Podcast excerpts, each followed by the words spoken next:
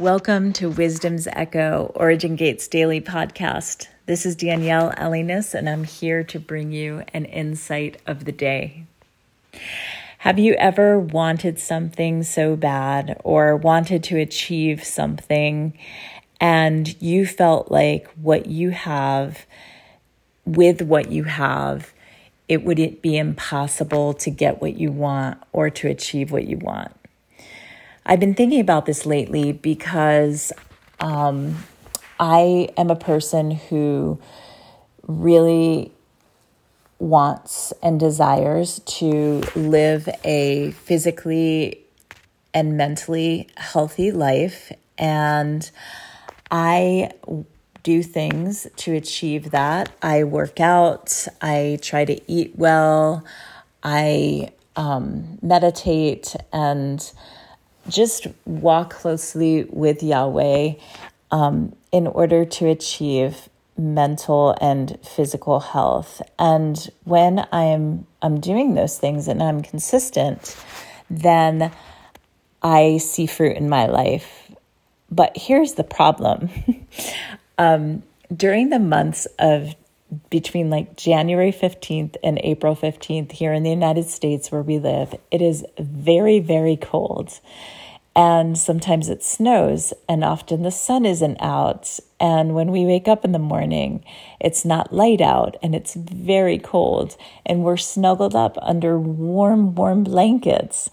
And it's very difficult and challenging for me to get up in the morning and work out and because I want to stay in bed, I want to snuggle, I want to stay warm. It's too cold, it's too hard. All of these things come to mind, right? Well, what happens is I very quickly um, end up not being at my healthiest and I fall out of shape and um, gain weight. And this has happened to me um, for the last several years now. As I've um, gotten older, it's definitely increased every year. Um, the impact of me when I'm not working out or being consistently um, physically fit. And so by the time April comes around, I'm starting from ground zero on my fitness journey. And um, because then it starts warming up and I feel a little motivated.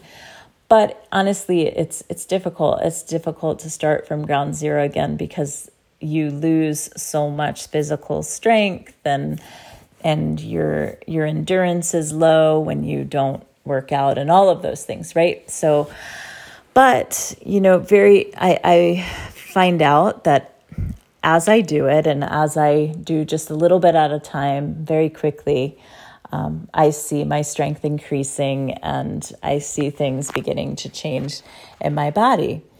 Now, I want you to know that during the warm months, when I am consistently physically fit and motivated to work out, um, it's still not easy for me.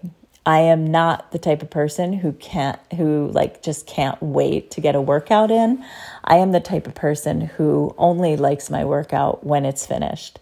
And so, um, but what I've realized, and I've just mentally had to work this out, is that um, I really only have to work out four hours a week in order to achieve the results that I desire. And so that would be four days, one hour each on four of those days. So that's four out of seven days. So that's three days off for me. And then four hours out of approximately 105 of my waking hours, which is less than 4% of the time I'm awake in a week, that I have to put in to see the results that I desire. And I began to think about this recently, and I began to realize that that's incredible that it only takes four hours a week. It's every day that I work out. If I work out for one hour out of the 14 hours I'm awake during during the day, I or 15 hours I'm awake during the day, that one hour makes the next 14 hours feel so good to me. I feel like a different person. And so I began to just understand that I really only need to put in the minimal, even though to me it feels like so much work. It's not when I look at it this way. And there is tremendous fruit that comes out of it. And what I started thinking about more and more was how the Lord uses the little that we have, the little that we give, and He multiplies it. We know the story about the fish that the boy had and how the Lord multiplied that fish. It, it it's really because that little boy thought that the Lord could do so, something with the little that he had, you know? It, and and I think that's exactly what this verse in Luke 17 5 means. The apostles said to the Lord, Increase our faith. And the Lord answers, If you have faith the size of a mustard seed, you can say to this mulberry tree, Be uprooted and planted in the sea, and it will obey you. And what the Lord was saying to them is like, Don't ask me to just give you faith.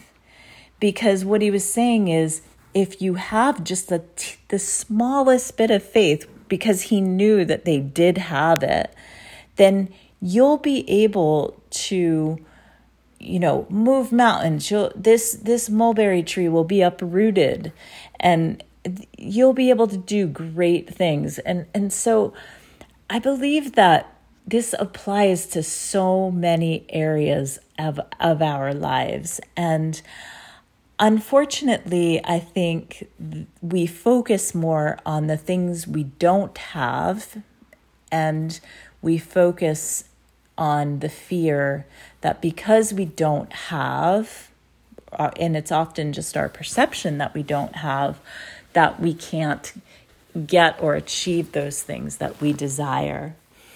I see this when I'm praying for my adult children. I think when they were smaller, it was easier for me to um, see and, and focus and sow into the positive in their lives.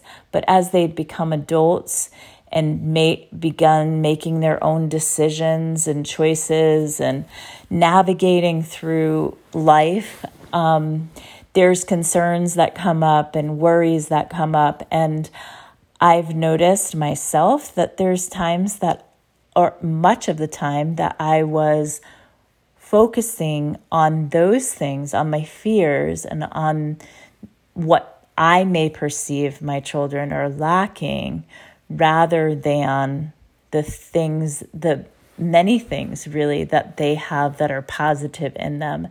And therefore, I was actually sowing in to what I thought they were lacking. I was praying out of that place of of fear and worry rather than out of what they had and um, offering that up unto the Lord. And so I want to ask you today to consider how you perceive yourself. Um, do you identify as someone who who doesn't have enough? When you think of yourself, when you think of doing something great, do you think, "Oh, that's so much work. I can't do that. I just don't know how I'm going to get that done." Or are you able to bypass those thoughts and grab a hold of maybe the few strengths that you do have and build on those. I think my husband is one of the greatest teachers and examples of this because he has taught, and many of you I'm sure have heard him teach this, that we are to build on our strengths.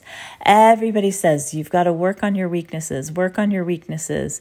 But he says, build your strengths and honor the strengths that others have around you that maybe are your weaknesses. You know, there's other people around us that are strong in areas that we're, we are weak in. And when we build and encourage them to build their strengths, I believe that those things that we have as weaknesses will actually be built up too. Because when we honor and encourage others to build up their own strengths, we're able to be encouraged by by those strengths. And if those strengths happen to be our weaknesses, we're able to learn and grow from from those around us. And so it's just so important to understand that you do have and carry something and you do need to focus on that. Bring what you have. Give what time you have. It's it really only requires a little. Think of what i shared at the beginning with my exercise routine. It's 4 hours. It's less than 4% of my waking time during the week that brings such big results in my life and it helps me to achieve that desire to live a healthy lifestyle. And so everything t- takes discipline, right? We have to discipline ourselves to focus on what we have and not what we lack.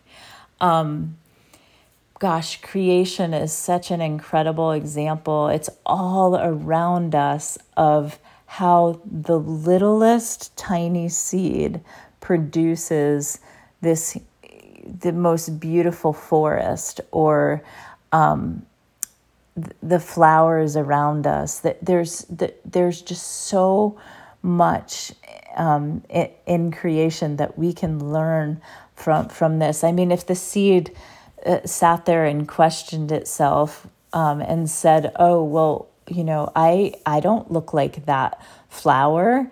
Uh, I could never do that or I could never get there and gave up right then and there and didn't didn't do what it's supposed to do. Um, we wouldn't we wouldn't have flowers, we wouldn't have forests, but thankfully um, those things do not question their identity. They don't question what they have, and they they um, actually carry out um, what God has given them and offer it to Him. And we get to enjoy the beauty of that. And so we can learn so much from creation. So I think often we're like those disciples asking God for what we want. And and Yahweh is saying, you know, you, you already you already have it. You have a little of that in you. And if you could just see that and and you could give that little bit to me, I will take it and I'll multiply it. It's it's like investments. It's like investing money. Really, it takes discipline for us to be good stewards of our finances. If we would take the little that we have and be disciplined to put a little aside for saving and a little aside for investing and a little aside for trading and these things, then it would it will build up over time and there will be fruit, abundant fruit, and we will have the wealth if that's what we desire we'll we'll have that we'll see that come to pass. And same thing for health in the air in the example I gave you same thing for your children um same thing for your own life. Um, stop underestimating what you have. I encourage you to begin to thank Yahweh for what you have, for what your children have, for what you carry, for what your children carry. Um, and just begin to sow and focus on those strengths that you do have.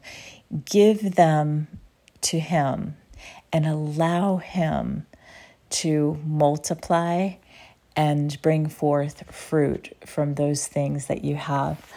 I um, I just bless you today and thank God for you. He sees you and He sees the good in you, and He so desires. Oh, if I can say desperately desires for you to see that he can work with the good that is within you because He wants to use it.